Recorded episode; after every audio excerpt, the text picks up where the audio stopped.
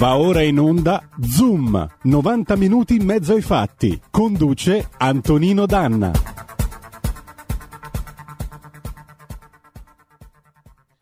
Amiche e amici miei, ma non dell'avventura, buongiorno! Siete sulle magiche, magiche, magiche onde di RPL. Questo è Zoom, 90 minuti in mezzo ai fatti. Io sono Antonino Danna e cominciamo la nostra trasmissione di lunedì 25 di ottobre dell'anno di grazia 2021. Saluto sulla plancia comando delle nostre magiche, magiche, magiche onde l'immenso condottiero Giulio Cesare Carnelli. Gli auguro buon lavoro. Oggi sarà una puntata che credo troverete molto interessante anche perché Quest'oggi, dopo aver parlato di cose serie con Moreno De Coll, che sarà il nostro ospite alle 11.05 per il faccia a faccia, ovvero sia il presidente della CNA Veneto, su questo autunno che si annuncia abbastanza caldo. In seguito ci occuperemo di cose un po' più amene nell'ambito di Innamoirato Pazzo con Moira Romano, perché lanceremo una sfida a Milli Carlucci, ebbene sì, una sfida per Ballando con le Stelle, ma questo è un argomento che, che affronteremo dopo. Cominciamo la nostra trasmissione, è lunedì, lunedì si balla perché già è lunedì, se poi uno non ci balla sopra l'animo, diciamo così, un pochino si perde. E allora partiamo subito con un pezzo del 1975, Gloria Gaynor, Reach Out, I'll Be There. E andiamo.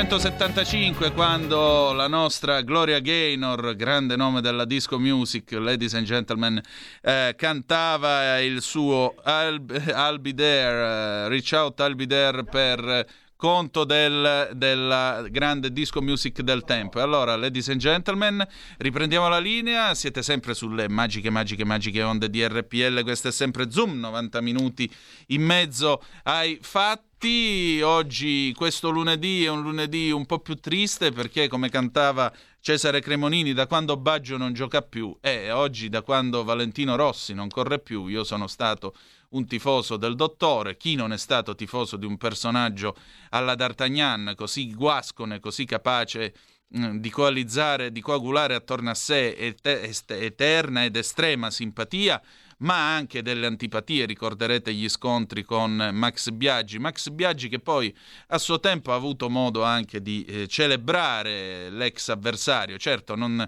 non possiamo dire che ora i due siano grandi amiconi, però è vero che c'è rispetto. E questa è un'Italia Un'Italia dello sport che vorremmo fosse un po' più cavalleresca e ci piacerebbe un giorno che i due diventassero amici, un po' come lo erano Coppie Bartali, Coppie Bartali che andarono a una famosa puntata del musichiere con Mario Riva nel 59, si misero a cantare sull'aria, sull'aria di come pioveva, eh, Bartali mh, mm, si beccò un eh, come le prendeva, come le prendeva, cantategli, cantategli da Coppi. Eh, ci piacerebbe comunque vederli amici perché hanno rappresentato una pagina importante dello sport motociclistico nel nostro paese. Poi Valentino è sempre stato un grande, poco da dire, uno che insomma quando avevo meno chili e più capelli naturalmente era uno dei simboli dello sport, come un altro simbolo dello sport è stato l'immenso Marco Pantani, l'immenso pirata, insomma ne abbiamo avuti di personaggi in questo paese che hanno lasciato non poco ricordo nel cuore di tutti e ciascuno di noi. Carola Balboa su Facebook mi scrive buongiorno, buongiorno a te cara, buon ascolto. Allora, adesso è il momento di a domanda risponde, l'avvocato Claudio De Filippi oggi si occuperà di tasse. L'audio, ahimè, mi scuso con voi, è un po' deficitario, cercheremo di rifarci nelle prossime edizioni della rubrica dell'avvocato, che ringraziamo per la sua partecipazione, la sua presenza qui a Zoom. A proposito, 0266203529 se volete intervenire per telefono, oppure 346 642 7756 se volete inviarci le vostre zappe o WhatsApp che dir si voglia. Giulio Cesare, prego, agevoliamo. Cari radioascoltatori, buongiorno. Avvocato Claudio De Filippi, Foro di Milano. Dopo che alcuni radioascoltatori hanno segnalato la necessità di un approfondimento rispetto alle scorse puntate dove avevamo parlato di Equitalia, è necessario pertanto ritornare su un argomento che eh, riguarda tutti, riguarda molti, tutti no, fortunatamente, ma riguarda molti, molti, molti italiani. Le rateizzazioni delle cartelle Equitalia. In effetti da poco, in questi giorni, sono emerse le, mm, le, le, le FAC di Equitalia, che sono praticamente un, uh, una, una, spiegazione delle recenti eh, normative, non ultima il decreto fiscale. Pertanto uh, l'Equitalia, appunto con queste, l'ex Equitalia, adesso Agenzia Entrate e Riscossione, ha risposto e l'Agenzia Entrate ha risposto sulla situazione dei soggetti con dilazioni, quindi rateizzazioni concesse dopo l'8 marzo 2020 e prima dell'8 marzo 2020. La legge prevede che prima dell'8 marzo 2020 le somme sarebbero dovute, le somme di, durante la pandemia ovviamente, mh, coloro che hanno, hanno effettuato una rateizzazione dopo la data dell'8 marzo 2020 avrebbero dovuto versare le somme entro il 30 di settembre. E mh, mm, per, pertanto, pertanto, questo va detto come, come, come riferisce la legge, eh, le rate dopo l'8 marzo 2020 di ritardo sono calcolate in 10, quindi 10 rate di ritardo per coloro che lo hanno fatta la rateizzazione dopo l'8 marzo. Coloro che invece, e questo riferisce il decreto fiscale, ovviamente entrato in vigore la scorsa settimana, che hanno fatto la rateizzazione prima dell'8 marzo 2020 invece di calcolarsi le rate in sole 10, come coloro appunto che eh, l'hanno fatto successivamente a tale data, si estende il ritardo fino a 18 mensilità. Quindi che cosa va fatto? Il consiglio è quello di o prendere contatto online o prendere contatto con appuntamento all'Equitalia, all'ex Equitalia, Agenzia di Entrate e Riscossione, per verificare nei piani di dilazione, cioè nelle rateizzazioni, quali siano le rate che vanno oltre questi termini delle 10 rispetto alle rate successive all'8 marzo 2020 fino ad oggi e delle 18 per i piani che ovviamente sono stati messi in essere, sono stati richiesti prima di tale data. Quindi questo è molto importante perché ovviamente in questo modo si verrebbe a evitare la cosiddetta decadenza, ovvero che mh, i cittadini eh, decadano dai piani di rateizzazione. Ultima novità del decreto fiscale è quella della, mh, del tempo entro, qua, entro, il quale i cittadini possono pagare le cartelle nel momento in cui dette cartelle le ricevano a far data da settembre in poi.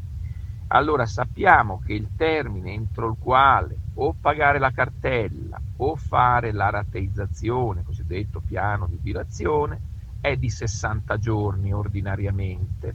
Invece il decreto fiscale ha disposto che praticamente eh, siano 150, ovvero le cartelle ricevute Successivamente a settembre, fino quantomeno al 31 dicembre 2021, salvo proroghe, dovranno eh, contenere appunto questa eh, specifica che non devono essere pagate entro 60 giorni ma entro 150. Questo permette ai cittadini di fare la cosiddetta dilazione di pagamento o rateizzazione o pagamento integrale della cartella in unica soluzione entro 150 giorni.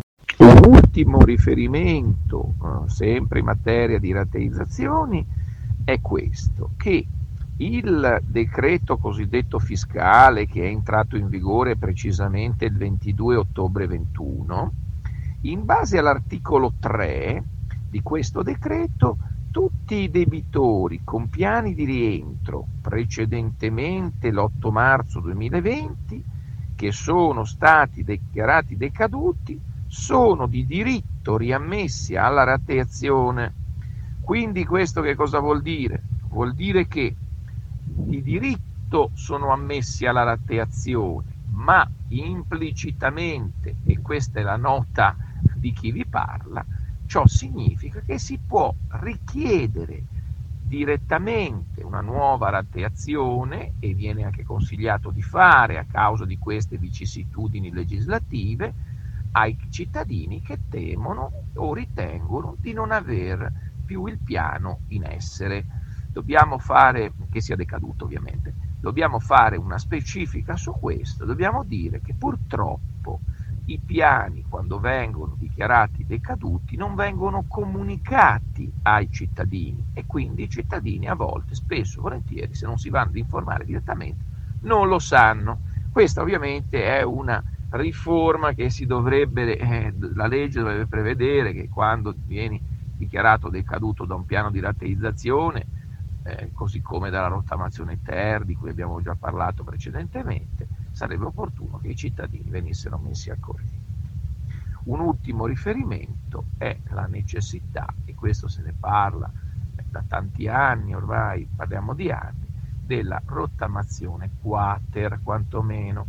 La rottamazione quater, se venisse approvata e, e, e ci auguriamo che venga approvata, riguarderebbe gli anni 18, perché la Terra andava fino al 31-12-2017, riguarderebbe gli anni 18 e 19 e chi spera anche che venga inserito il 20, questo triennio, consentirebbe di eliminare tante rateizzazioni e di abbattere le sanzioni e forse anche l'agio.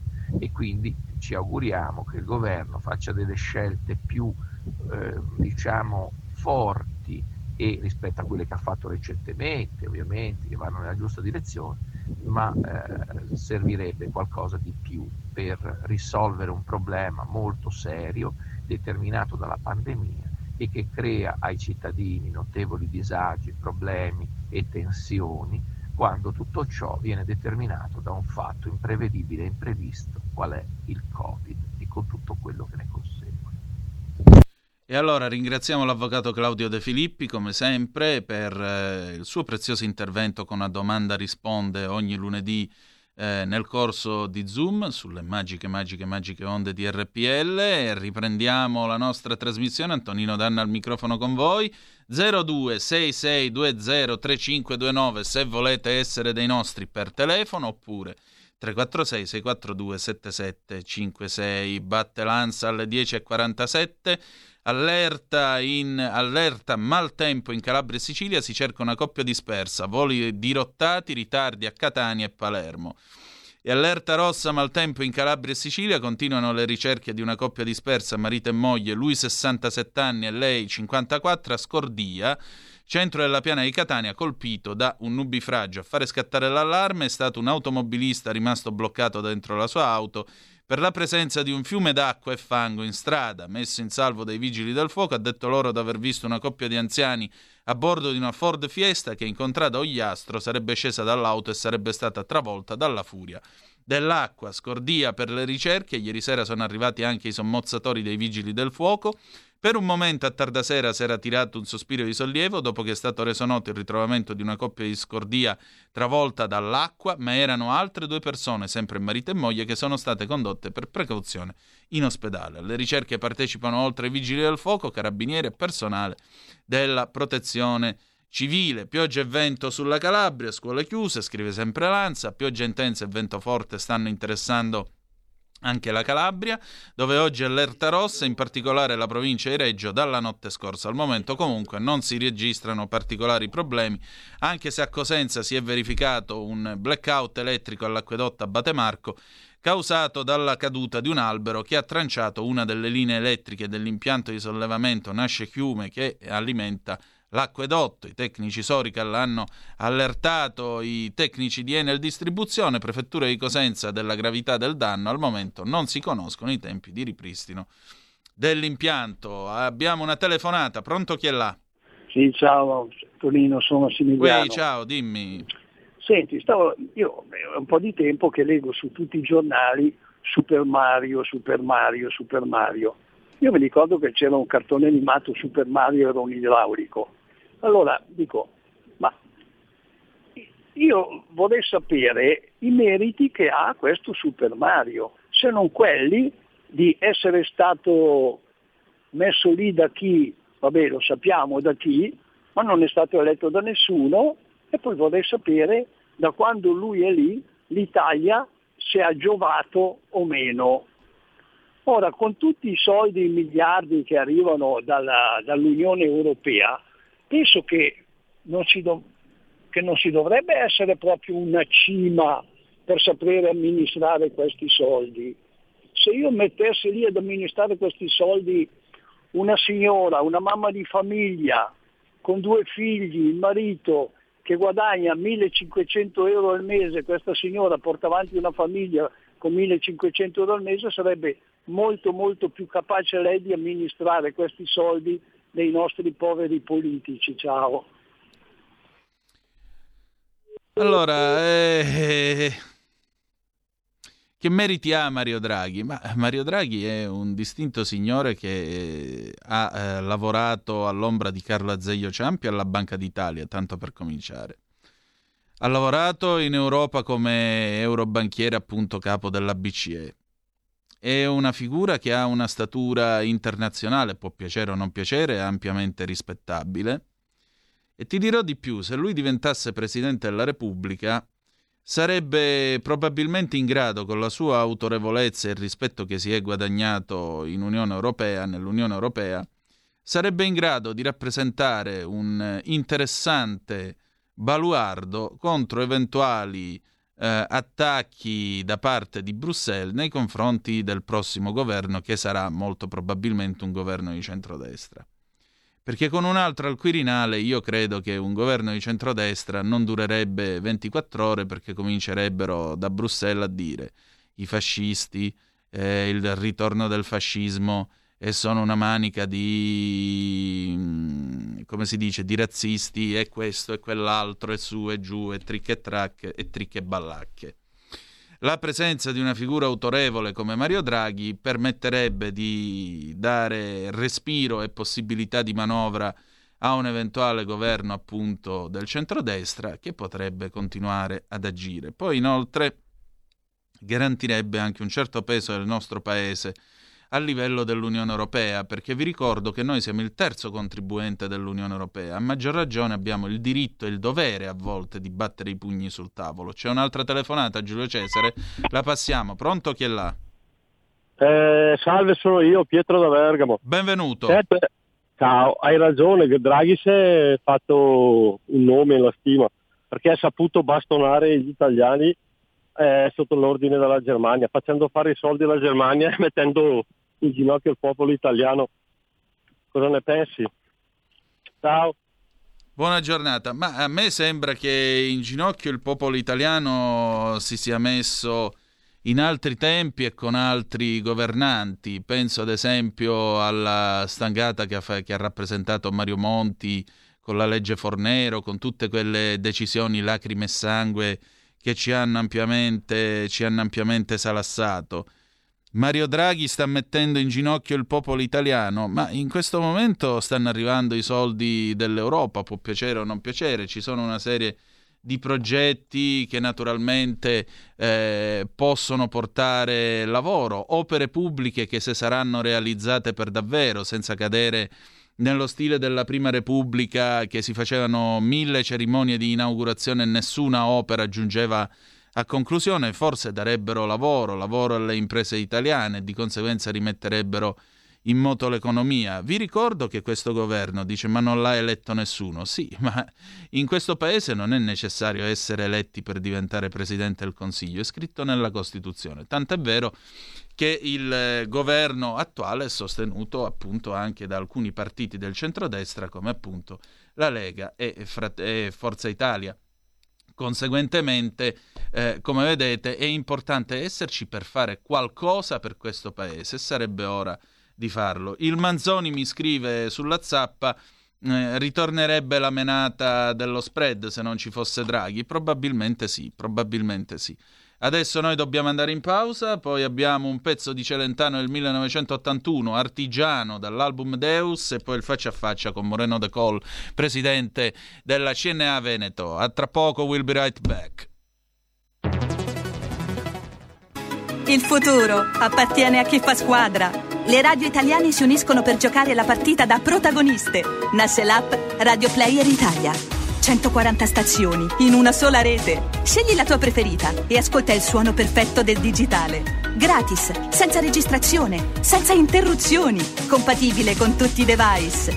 Le notizie, la compagnia, la musica scelta da chi la ama, la conosce e la vive. Scarica Radio Player Italia. Il futuro batte con la radio nel cuore. Anche RPL è disponibile su Radio Player Italia.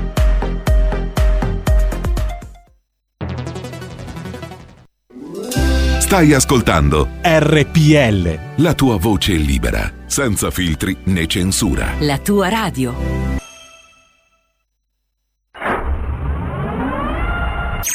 L'avvocato risponde il mercoledì dalle 18.30. Perché la legge, bambino mio, ci dà accesso a tutto qua. Stiamo arrivando! Assoluzione dopo assoluzione dopo assoluzione. Con Celeste Collovati, solo su RPL, la tua radio.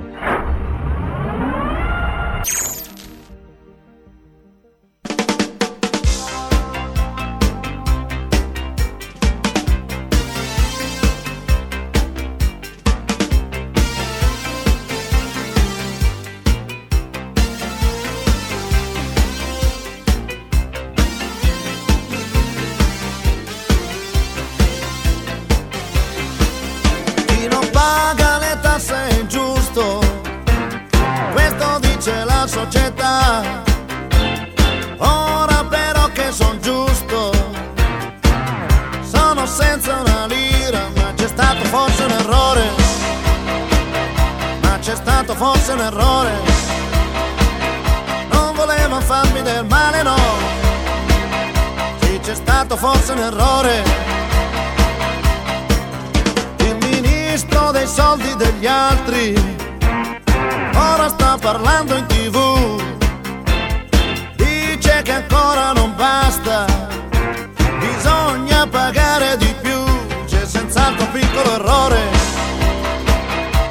senz'altro un piccolo errore. Anche loro talvolta sbagliano, è senz'altro un piccolo errore.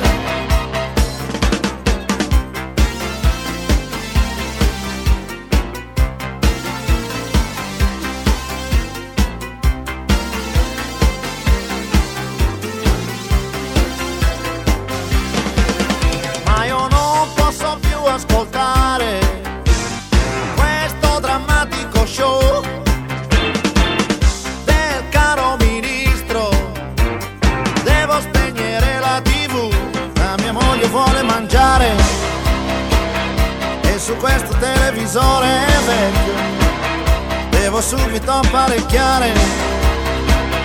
Neanche il tavolo m'ha lasciato.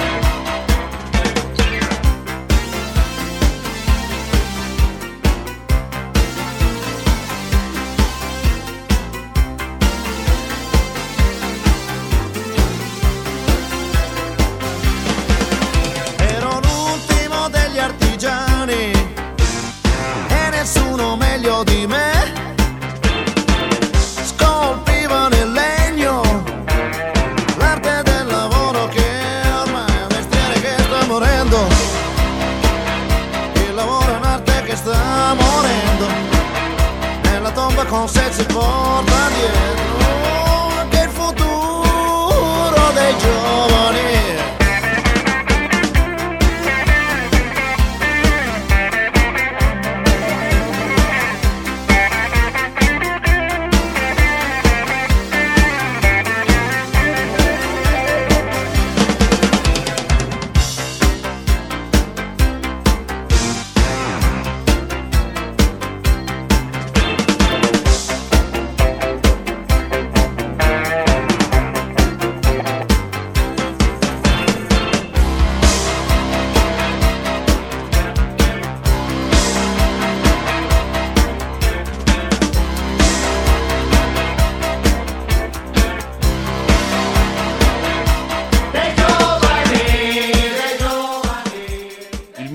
ministro dei soldi degli altri ora sta parlando in tv, dice che ancora non basta, bisogna pagare di più. C'è senz'altro un piccolo errore, c'è senz'altro un piccolo errore, anche loro talvolta sbagliano, c'è senz'altro un piccolo errore. Era il 1981 e Adriano Celentano cantava così nel suo pezzo L'artigiano che avete appena ascoltato. Siete sempre sulle magiche, magiche, magiche onde di RPL, questo è Zoom 90 minuti in mezzo ai fatti. Antonino Danna al microfono con voi. Adesso il nostro faccia a faccia. Vi presento l'ospite di oggi.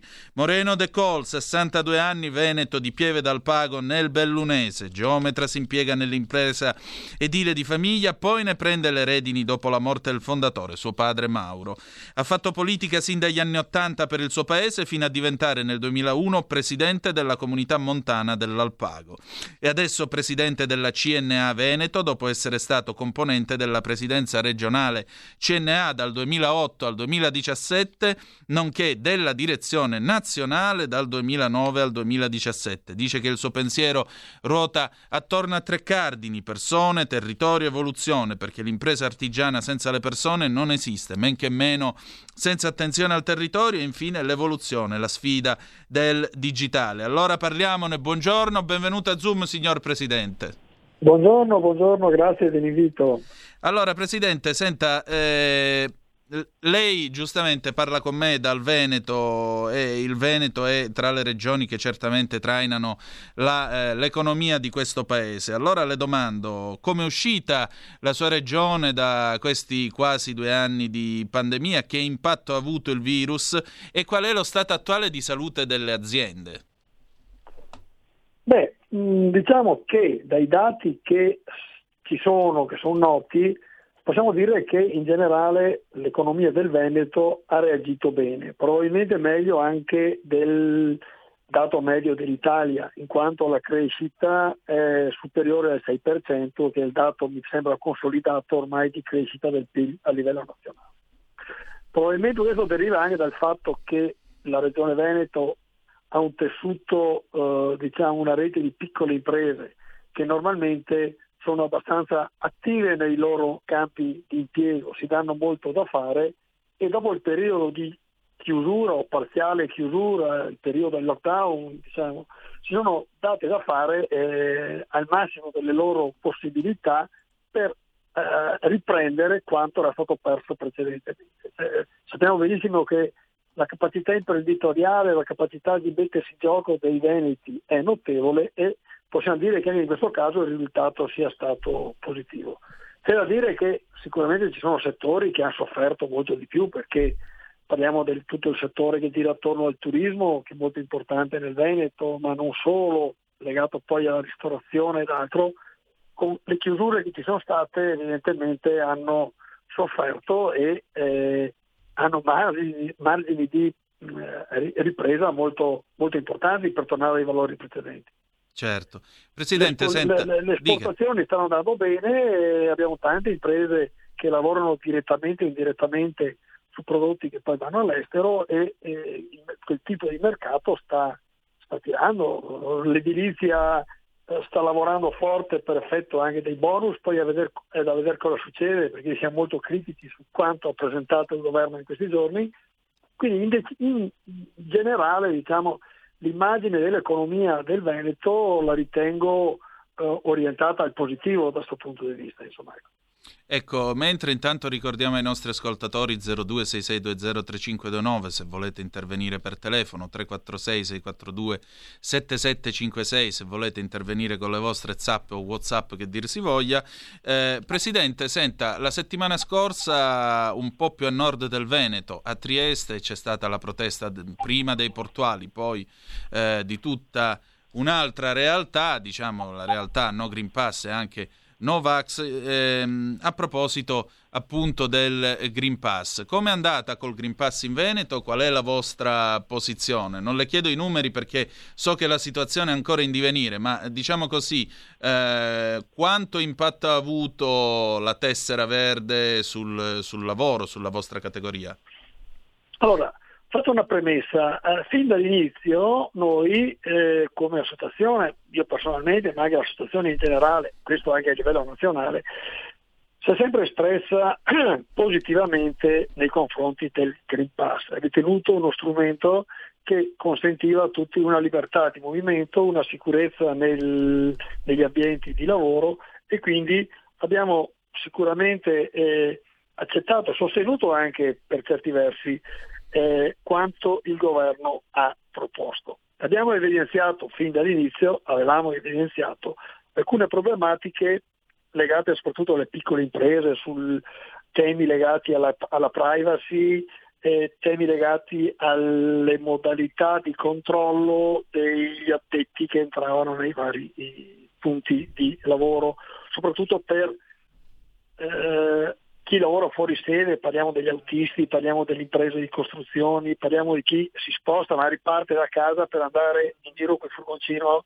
a fare eh, prestazioni o servizi e quindi era sicuramente meno semplice fare i controlli. Detto questo, mi sembra che in generale qualche, qualche contraccolpo negativo c'è sicuramente stato, perché eh, in tutte le aziende più o meno c'è qualche qualche addetto, qualche componente della struttura organizzativa che non ha aderito all'ipotesi mh, mm, Green Pass e addirittura rifiuta sia di eh, sostenere diciamo, la vaccinazione che eh, eh, altrettanto rifiuta l'ipotesi dei tamponi.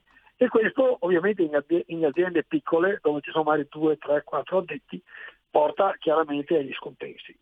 In generale però ritengo che questi numeri, da quanto si è capito, sono comunque limitati. Sono limitati tant'è che la produzione in generale vedo che si sta svolgendo in maniera abbastanza, abbastanza regolare.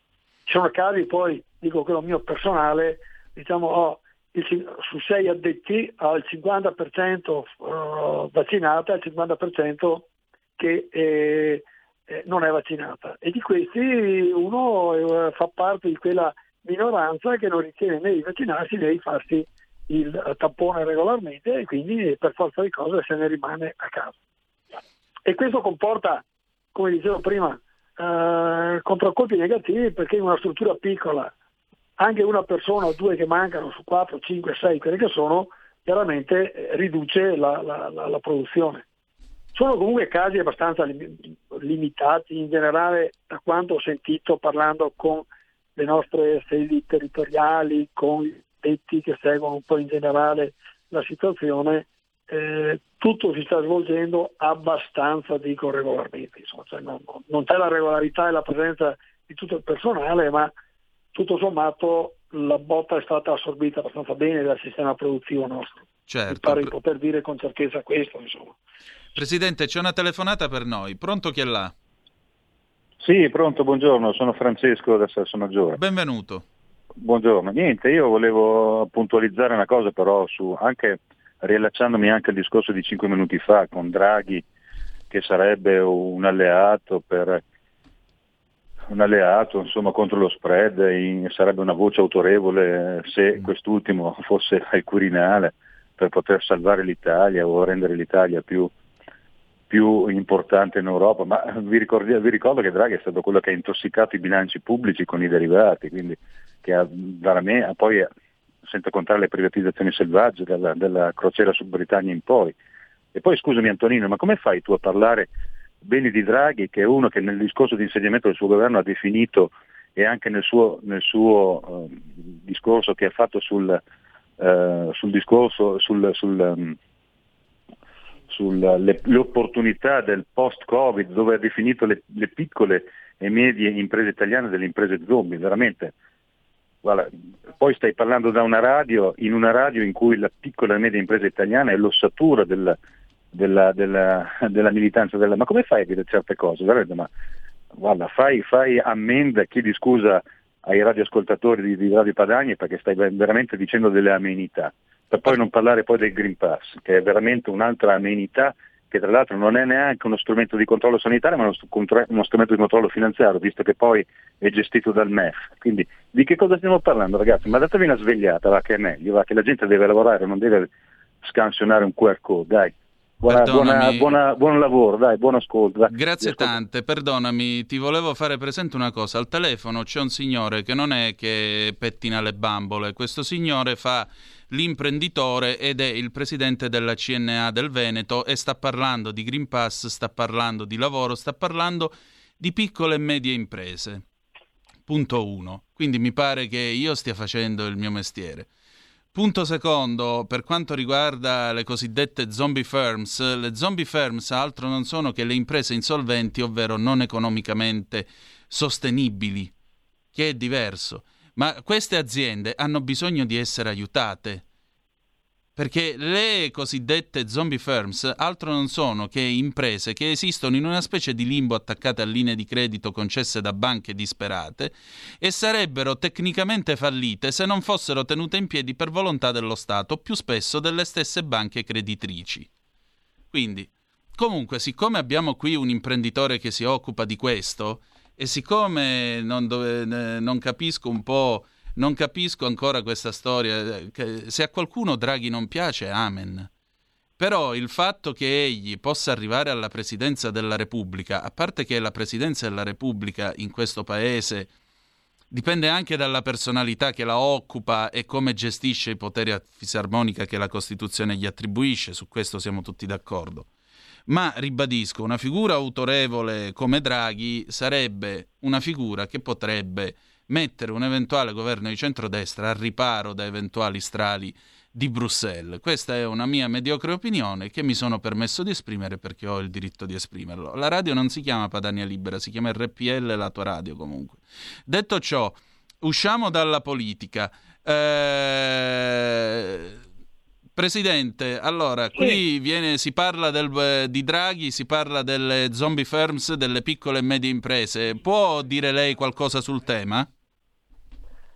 Beh, eh, esprimo alcune opinioni di tipo personale, ovviamente in merito. Primo, ritengo che eh, in questo momento Draghi stia facendo un, un ottimo uh, lavoro, è un non politico che però arriva a decidere, a proporre cose sulle quali poi porta uh, diciamo, tutto il governo a decisioni e questo è già un aspetto molto importante perché eh, in Italia siamo sempre stati, diciamo, eh, come si può dire, abbiamo sempre avuto il problema di decisioni che non venivano prese, che vengono sempre rimandate, oppure decisioni che arrivano a essere mediazioni che non contendono né una parte né l'altra e spesso non risolvono i problemi. Quindi ben venga Draghi e lunga vita Draghi come Presidente del Consiglio e, e che possa continuare il proprio lavoro. Del resto una frase importante che aveva detto pochi giorni fa, mh, mm, eh, più o meno eh, il significato era appunto questo, i tempi delle decisioni, i tempi del, dell'attività del governo non dipendono e non coincidono con i tempi della politica e delle elezioni e di altre cose, a significare che l'attività del governo è, ha un, un, percorso che deve essere appunto seguito, ha un'idea di fondo che deve raggiungere, ha, ha degli impegni che sono stati presi nei confronti dell'Europa e ci deve essere la giusta autorevolezza per portare avanti questo tipo di, eh, di, questo tipo di iniziative. Quindi questo è il mio parere e, e del quale mi sento sicuramente eh, sicuro. Per quel che riguarda le piccole imprese, sappiamo benissimo che sia dal punto di vista del numero che dal punto di vista degli addetti rappresentano la gran parte del sistema produttivo italiano e eh, hanno problematiche molto diverse rispetto a quelle che sono le problematiche delle grosse, eh, delle grosse imprese.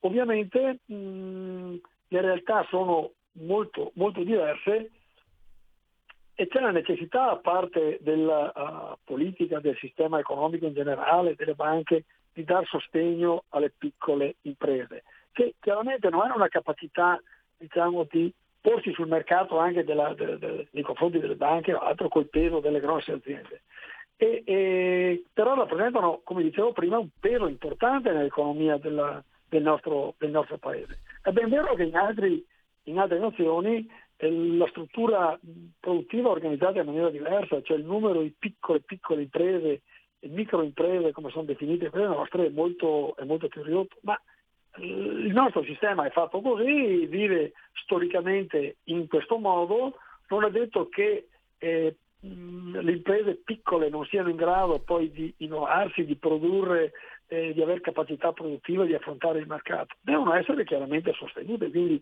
eh, c'è l'indirizzo e l'invito affinché anche le piccole imprese possano crescere, possano operare in rete con altre per eh, diciamo, presentarsi in maniera più compiuta nei confronti dei competitor, nei confronti del mercato. Ma neanche possiamo fare in modo che queste vengano abbandonate e non vengano sostenute nella maniera giusta, ovviamente. Quindi eh, c'è tanto di buono all'interno di piccole imprese, ci sono tanti giovani eh, che innovano, che producono eh, veramente idee innovative e interessanti. Poi recentemente c'è stato l'incontro nazionale CNA Next che si è tenuto a Vicenza quest'anno, dove c'è stata una giornata intera di dibattiti, di presentazioni da parte dei giovani imprenditori. E devo dire che le cose che escono, le cose che vengono presentate sono veramente interessanti. E quasi tutte sono piccole imprese in realtà eh, numericamente molto limitate a livello di, di, di, componenti che sono in grado però di proporsi con innovazioni, con tanta flessibilità, con capacità quindi di affrontare anche le sfide dell'innovazione del mercato. Quindi io non sarei non sono assolutamente eh, per eh, diciamo, reprimere o condannare chi è piccolo. Chi è piccolo ha diritto di lavorare, ha diritto certo. di puntare anche a crescere nei, nei limiti delle proprie possibilità, ovviamente. Certamente. Senta, Presidente, ci sono due telefonate per noi, poi le vorrei chiedere una cosa a proposito del fisco. Pronto chi è là? Pronto Antonino? Mauro da Ehi, Ciao Mauro, buondì, dimmi. Vedi, io vivo in una terra di frontiera perché sono, sono circondato da quello che è da 70 anni un, un, un, un insieme eh, tessuto e intriso che porta a quello. Rimane comunque costante una cosa, che fino al 2019 l'Emilia Romagna, al di là dei meriti del partito che la domina o meno, è stata l'impresa, è stata la regione che ha esportato al massimo c'è una previsione di crescere fino al 12% con un'esportazione di 70 rotti miliardi. Quello che voglio dire io riguardo al Veneto mm. è che purtroppo entro tre anni le piccole e medie imprese, ma comprese quelle, itali- quelle italiane e, e, e direi in particolar modo quelle emiliane, verranno spazzate via perché si è compiuta un'opera che doveva essere compiuta e, e, non c'è la valutazione di quello che può essere. Potrebbe, è sempre un discorso che è legato alla qualità o alla quantità. Noi non siamo in grado di decidere tra la qualità e la quantità. Rimane comunque un fatto che per il Veneto eh, tipo tre anni e non di più, visto che ammirano molto il Presidente Draghi, si ritroveranno per compagni la Pellagra che hanno da 200 anni. Eh, seconda telefonata, pronto chi è là? Ciao Antonino, sempre tranchant, il Mauro da Reggio Emilia. Sì, direi proprio di sì. Prima o poi faremo un raduno di tutti gli ascoltatori di questa trasmissione perché vi voglio vedere in faccia. Andiamo avanti. Allora, eh, io mi collego a quello che stavate dicendo.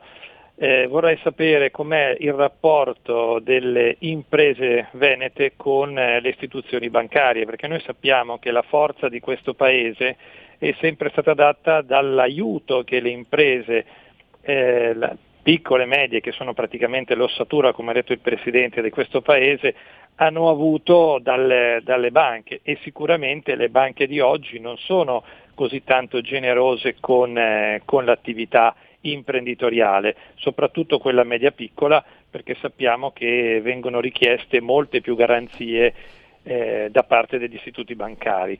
Inoltre mi ricollego in un certo senso a quello che diceva Mauro da Reggio Emilia, eh, io non riesco a comprendere come mai i, i governi che si continuano a succedere non cerchino di aiutare la piccola e media impresa eh, tagliando le tasse a chi produce, perché altrimenti non si riesce ad andare avanti. Sembra davvero che i governi facciano di tutto per cancellare l'impresa produttiva di questo paese, intendo anche come manifattura, e noi sappiamo che la globalizzazione ha favorito l'estremo oriente eh, rispetto all'Europa. Quindi io non riesco a capire perché gli imprenditori non riescano a premere sul governo per permettere di migliorare l'impresa perché anche migliorando l'impresa si garantiscono posti di lavoro e magari si riescono anche a creare di nuovi. Aspetto una risposta, grazie. Grazie, ciao. ecco Marco, tu hai introdotto un altro tema che è appunto una domanda che volevo porre adesso al Presidente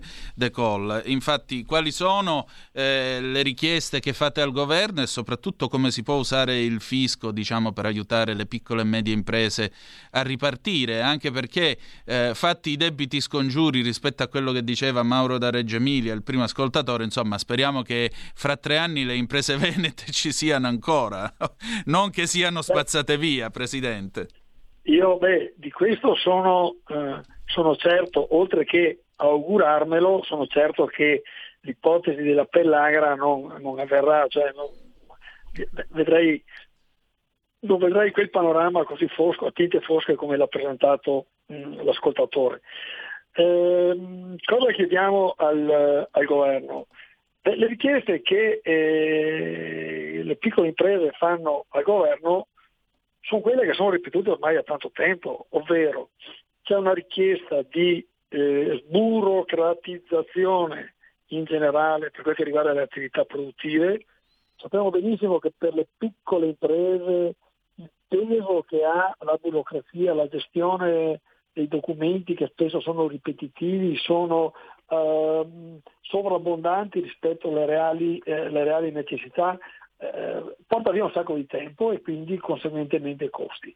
Quindi la, mm, e, e, quindi la, la, la semplificazione è un aspetto sicuramente assolutamente eh, importante, ma in tutti i settori, eh, in tutti gli ambiti, diciamo, no? parliamo di, di, sicurezza, parliamo di lavoro, parliamo di, di, di gestione proprio in generale delle, eh, operazioni che una piccola impresa, una piccola azienda fa ogni giorno per poter, eh, per poter lavorare.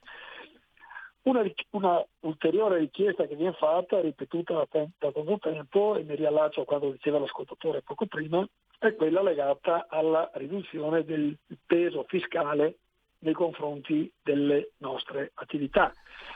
C'è il tema uh, dell'IRAP, c'è il tema della rimodulazione delle aliquote, c'è tutta la riforma fiscale che in questo momento è in discussione e che deve essere portata tra l'altro anche in Europa per, eh, come impegno per avere i fondi del PNRR.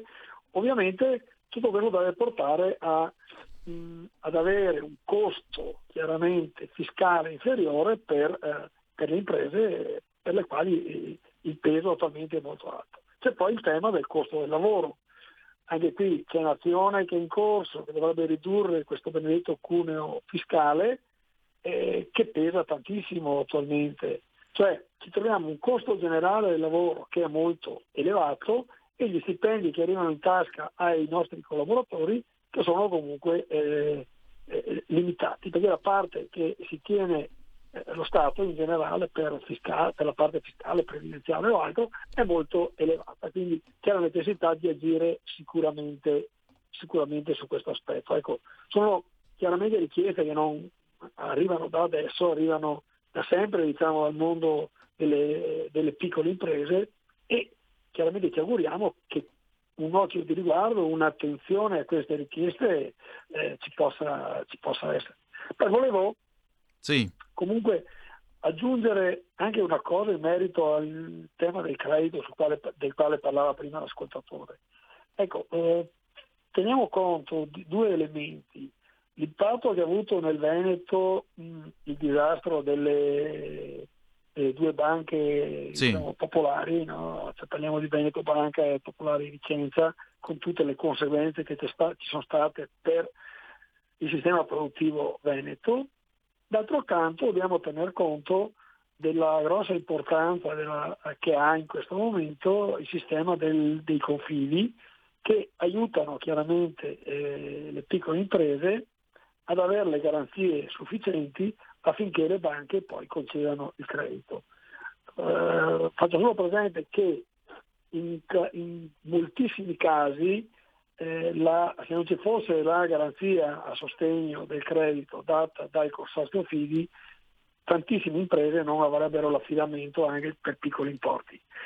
Indipendentemente dal rapporto che ci può essere a singola banca, diciamo, no? il ruolo del consorzio Fidi è molto importante. Quindi sarebbe anche altrettanto importante che da parte tra le richieste da fare al governo, dicevo, delle quali parlavo prima, ci fosse anche un effettivo sostegno con la capitalizzazione, con fondi di garanzia o altro, a favore dei consorzi figli che operano chiaramente eh, a, loro volta dando le garanzie alle, alle, imprese che hanno bisogno del credito, del credito bancario. Eh, del resto i, l'evoluzione che c'è del sistema creditizio internazionale, con i vari Basilea 1, 2, 3 e, e quant'altro, portano ad avere sempre più problemi per eh, avere il merito creditizio per avere le garanzie sufficienti. Quindi il ruolo del consorzio figli sarà sempre più importante e dovrà essere sostenuto in maniera molto molto molto forte. Presidente, io le chiedo 60 secondi di pausa e torniamo tra poco. Sì. Stai ascoltando RPL. La tua voce libera, senza filtri né censura. La tua radio.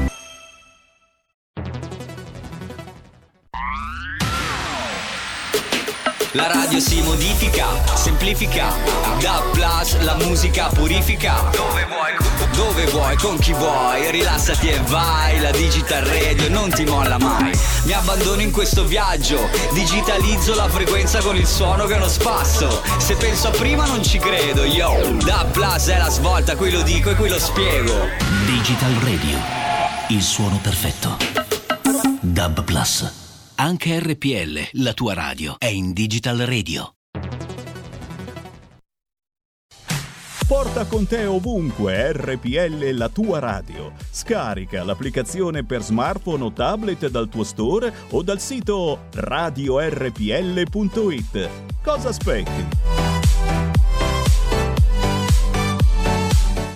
E rieccoci, siete di nuovo sulle magiche, magiche, magiche onde di RPL. Questo è Zoom 90 minuti in mezzo ai fatti. Antonino Danna al microfono con voi, con il presidente della CNA Veneto Moreno De Col. Signor Presidente, senta, è arrivato qui un messaggio sulla pagina Facebook dal nostro ascoltatore Giovanni Ferraioli. Io vorrei sapere una cosa, se noi operai in pieno dell'epidemia abbiamo lavorato solo con la mascherina e senza tampone, eh, allora gli stava bene. Così adesso perché questa fesseria del Green Pass penso che ci vogliano far diventare dei robot che quando non gli facciamo più comodo staccheranno la spina e, co- e questa è la fine che ci vogliono far fare come in Cina. Lei che ne pensa?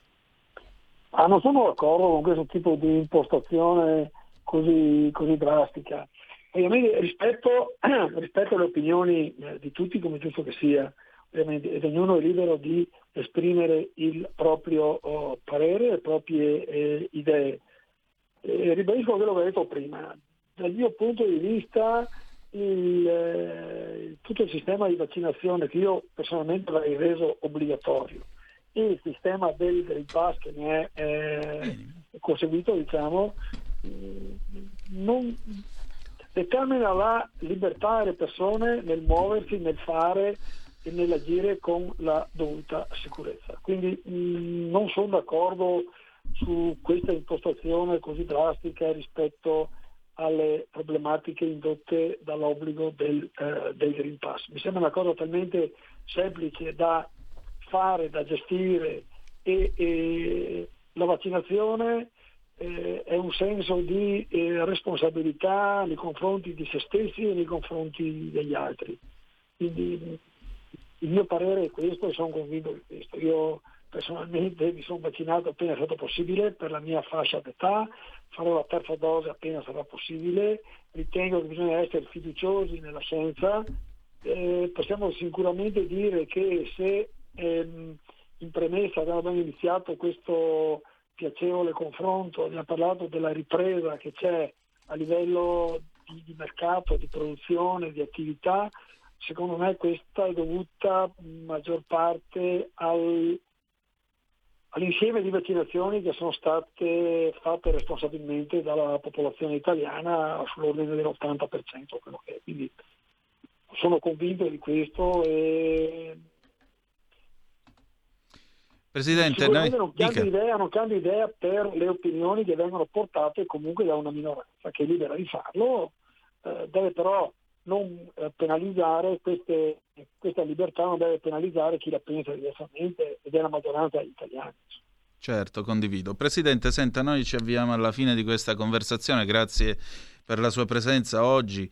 Eh, lei è anche un uomo che si muove in montagna, viene dalla montagna. Come vanno le aziende lassù? Che significa essere un, un artigiano nelle zone montane? Eh, t- quali sono le diversità, le difficoltà, soprattutto il settore del legno e quali sono?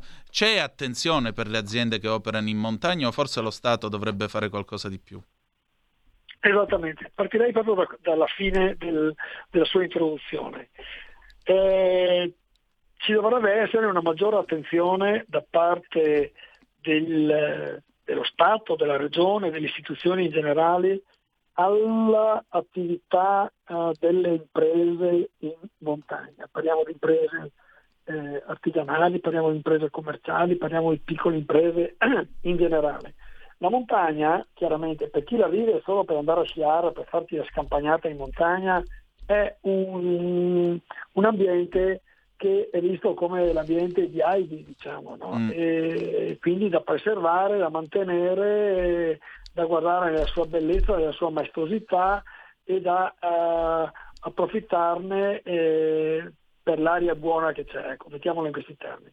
Per chi ci vive invece, chiaramente per chi ci lavora, e deve confrontarsi con il mercato e con i competitori che vivono in, in altre zone, c'è un problema molto grosso che è il problema dei collegamenti, delle infrastrutture sia materiali, diciamo a livello di strade e di ferrovie per i collegamenti, ma sia anche più immateriali e più tecnologiche, parliamo di banda larga, di collegamenti internet, di collegamenti anche solamente col telefonino cellulare che in certe zone sono oh, diciamo, non eh, non utilizzabili. Parliamo poi di rete di distribuzione energetica del gas che negli ambienti di montagna non c'è. Quindi c'è tutto un, substrato diciamo, che complica la vita, che penalizza l'attività dal punto di vista uh, economico, dal punto di vista operativo, dal punto di vista proprio della, uh, della propria attività che, che, che, deve essere svolta. Teniamo poi conto di un altro elemento. Nelle piccole eh, realtà di montagna, e non parlo di Cortina, tanto per dire, no? c'è la punta d'eccellenza che è presente nella nostra provincia di Belluno o altre località montane simili. Parlo del, dei territori interni, delle piccole vallate abbastanza chiuse in loro stesse, dove le piccole imprese chiaramente svolgono un ruolo, di, eh, eh, un ruolo sociale, cioè sono parte integrante di quella società, di quel territorio. Quindi servono al territorio e il territorio serve alle imprese. C'è una, un, un, legame veramente molto, molto forte. Però, come dicevo, eh, queste attività scontano già in partenza un gap molto eh, pesante rispetto a chi opera in pianura o opera in ambienti più, in una zona più, più, più, più infrastrutturata e, e meglio, meglio, servita. Ecco che mh, chiaramente sono necessari sostegni affinché chi continua a lavorare e vuole continuare a lavorare, soprattutto nell'artigianato di servizio, eh, ma anche nelle attività eh, diciamo, più innovative, qualora ci sia una banda a larga per il collegamento, chi vuole fare questo possa farlo in maniera, in maniera positiva. Insomma. Quindi eh, il, l'operare in montagna per chi ci vive è un dato consolidato eh, che però eh, ha delle problematiche di base che devono essere eh, sostenute.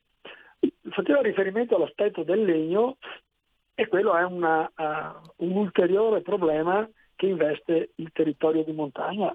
Parliamo in particolare in questo caso della nostra zona, della provincia di, di Belluno.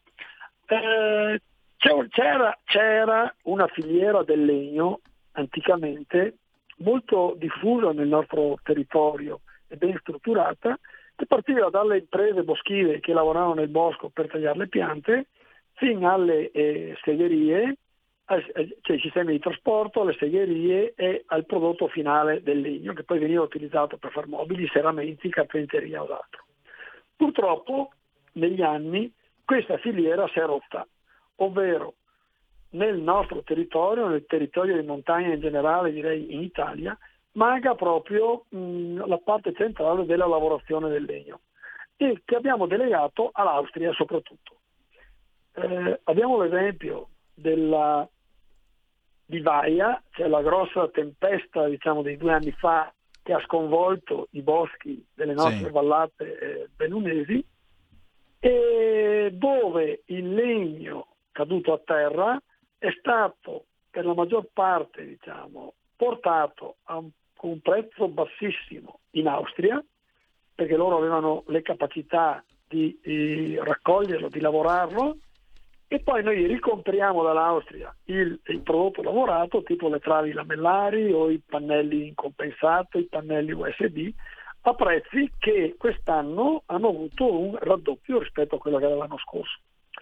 E questo chiaramente è un problema, è una mancanza di lavorazioni di filiera che c'è nel nostro, oh, nel nostro territorio. Ed è una cosa che non è facile da ricostruire, ci sono eh, diverse azioni in corso che tentano, mettendo insieme i vari attori del sistema, del sistema legno, che tentano a ricostruire diciamo, la filiera, però non è facile perché la concorrenza che c'è con i colossi oltre confine è eh, esageratamente difficile da, da superare.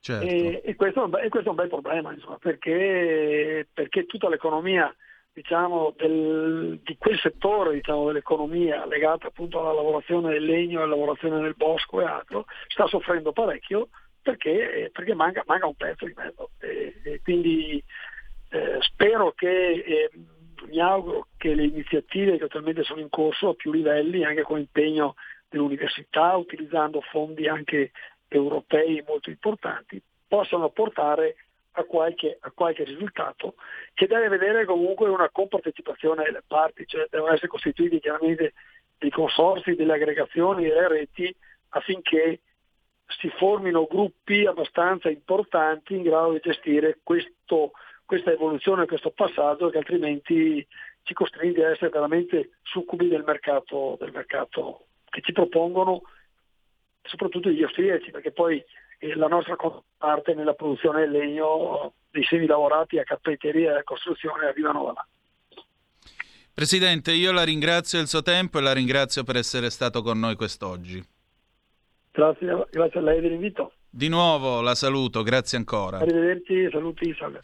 Allora, abbiamo avuto il piacere di avere con noi Moreno De Col, presidente della CNA Veneto. Allora, adesso dovrebbe essere il momento di Innamoirato Pazzo e le cuffie a Moira non vanno però. Eh, c'è qui con noi l'adorabile Moira Romano che ringrazio, saluto anche questo lunedì. Vai. Buongiorno, mi sentite? Sì, io ti, ti sento almeno. Mettiti qua queste altre cuffie, vedi un po'. Ci sei? Ti senti? No. Sì, io sì. Poco. Ah, va bene.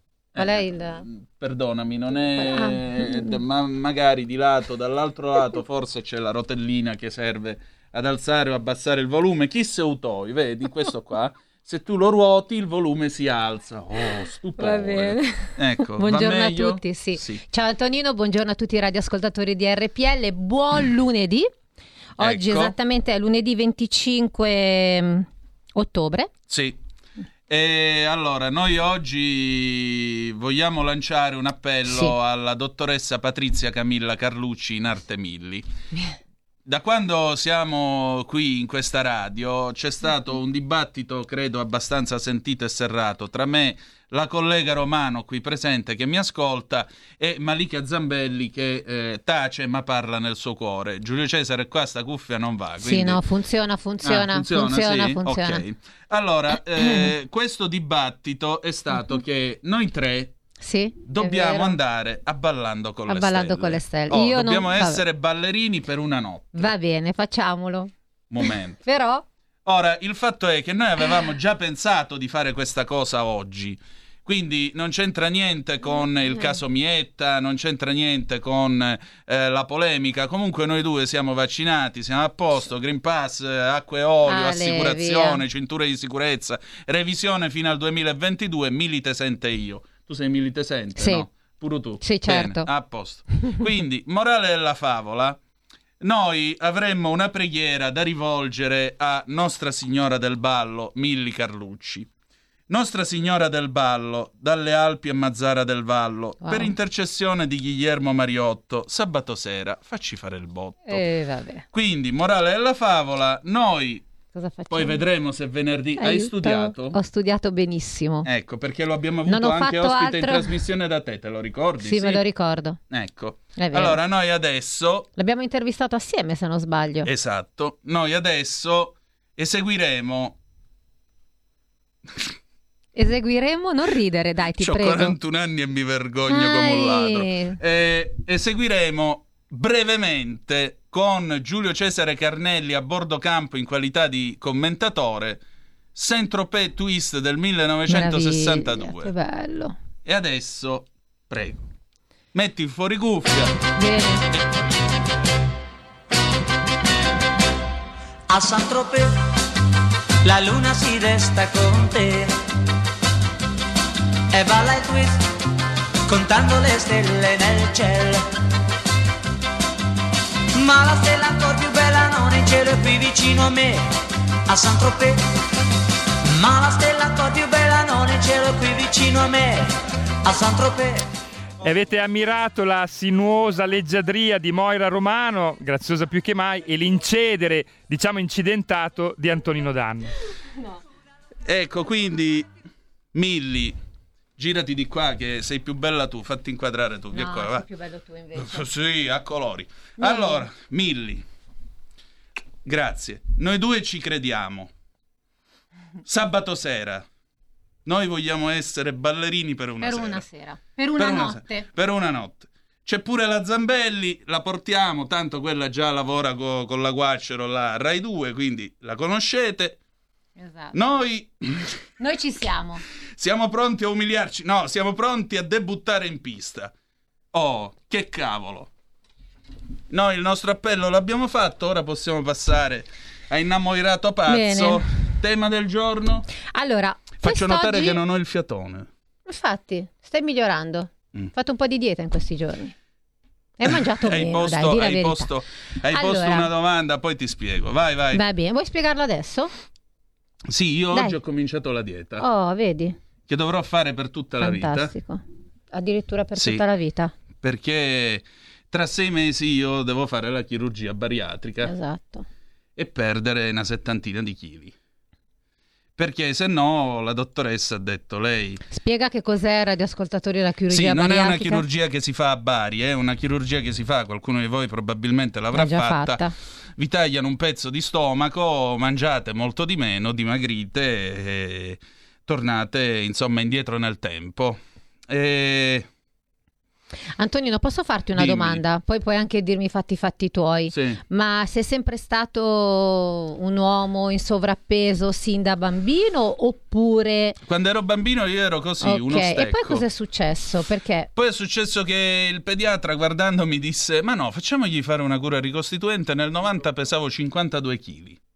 Ah, Ho fatto allora una dieta molto severa, scesi a 44 e quella è stata una cosa che mi ha fortemente segnato perché Mhm. da allora io odio qualunque medico dietologo, non Mhm. perché sia lui ma perché è medico dietologo.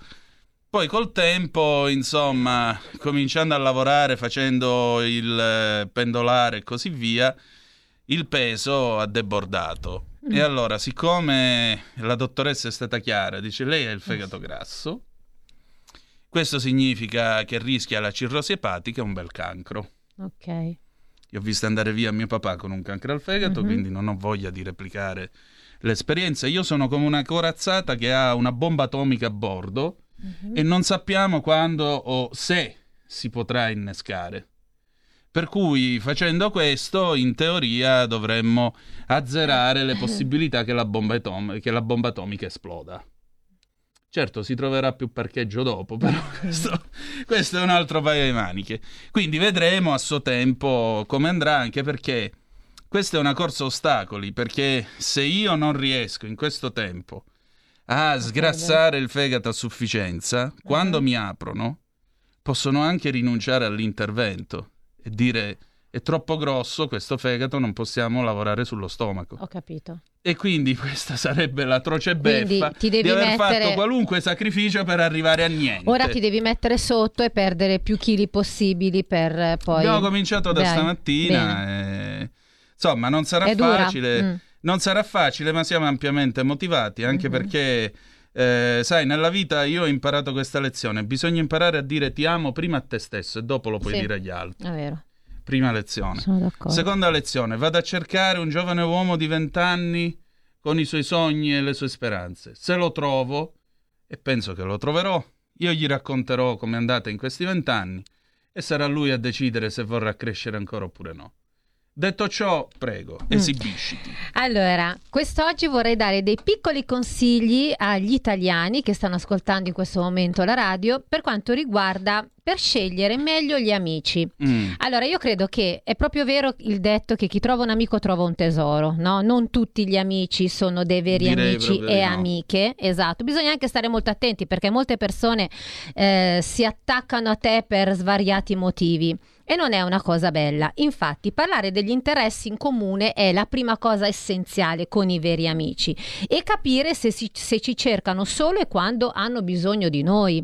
Poi dipende dal lavoro che fai, dipende da tantissime cose, perché insomma le esperienze negative credo che le abbiamo avute tutte quante. I veri e propri amici secondo me si trovano ai banchi di scuola, alle medie, all'elementare, all'università, al liceo, Sì, no? E si sì. portano avanti nel tempo. Le amicizie che poi ehm, ehm, si creano durante l'arco degli anni, la vediamo un attimo se sono amicizie o sono semplicemente conoscenze. Esatto. Men che meno quelle di Facebook. Ah, beh, beh, quelle sono assolutamente sono, non sono amici, quelli, quelli sono, Sono a parte che sono contatti. amicizie virtuali, di conseguenza non so quanto possono valere.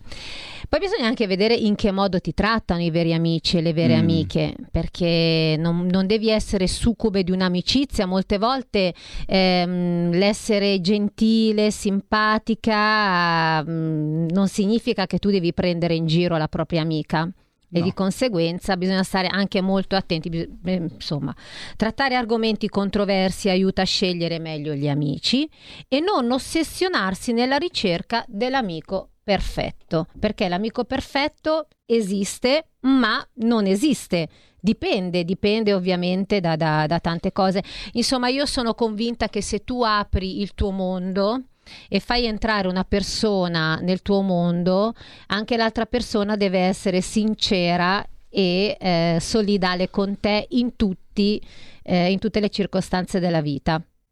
Sai, il punto è che il punto è che è una questione di guardare nel cuore delle persone. E non è facile. Non è facile. Non hanno tutti questo, Non questa per- sensibilità. Esatto, non è facile perché oggi purtroppo esistono delle cazzate di fondo, del rumore di fondo, che è rappresentato da ideologie, atteggiamenti, essere più o meno politically correct e quant'altro, che poi finiscono per disturbare la realtà del tuo cuore, della tua anima, di quello che tu sei. Allora, quando l'altro si mette questi occhiali da sole, queste lenti affumicate, ti valuta non per quello che tu hai nel cuore, ma per posizioni ideologiche, atteggiamenti, cose e robe varie, di cui invece dovreste discutere, perché è dalla discussione, dallo scontro che nasce anche l'incontro.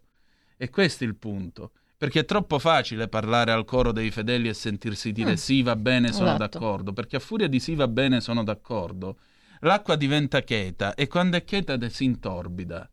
E a me l'acqua cheta non è mai piaciuta. Senti Antonino, tu hai un vero amico? O hai avuto un vero amico del Sì, cuore? penso di averne due, tre e, e non necessariamente io li vedo o li sento con frequenza. Con uno addirittura sono anni che non, eh, non ci sentiamo, non ci telefoniamo, ma io so che lui mi è Certo. amico e so che eh, lui stesso sa che gli sono amico perché è tanto tempo che eh, che ci conosciamo e abbiamo affrontato tante situazioni assieme, anzi lo saluto, Francesco Marenghi, caro Francesco, io ti saluto, un uomo che aveva il coraggio di fumarsi i sigari Mm. aspirando il fumo dei sigari, non aveva due polmoni, aveva la- la- l'asfalto e l'autostrada del sole, comunque era un mito, uno che faceva teatro, una mente aperta, veloce, divertente, intelligente, io mi annoio molto, con molta facilità. E con molta facilità, sai, posso diventare come quei cani che si acciambellano e muoiono mentre stanno dormendo acciambellati. Ecco, è questa gente che è capace di guardare il mondo da un'altra prospettiva che mi mantiene in vita. Ah, sì. Perché se tu riesci a guardare l'ordito dall'altro lato, se tu riesci a trovare la maglia spezzata nell'ordito della vita, come diceva lo stesso Eugenio Montale, allora vedi che, eh, vedi che tutto prende un sapore diverso. Quindi io dico che in un albero di frutti ogni Mm. tanto bisogna scuotere l'albero e se il frutto rimane sull'albero e gli altri, gli altri che cadono li lasciamo cadere, gli altri invece ce li teniamo stretti stretti. Esatto, allora noi chiudiamo da Madu e Giulio Cesare, girati che chiudiamo, Ah, in, belle- ok. chiudiamo in bellezza con la Chiudiamo in bellezza, di bellezza Moira con Romano. Danna. Eccoci qua, allora la canzone d'amore che vi mandiamo adesso è Ornella Vanoni e Giovanotti, più del 2008. Ah. Noi chiudiamo qui, tra poco c'è lei col suo talk. Eh, a domani alle 10.35 trattabili sulle nostre magiche, magiche, magiche onde di RPL vi hanno parlato. Moira Romano, E Antonino Danna, buongiorno. a dopo. Avete ascoltato Zoom, 90 minuti in mezzo ai fatti.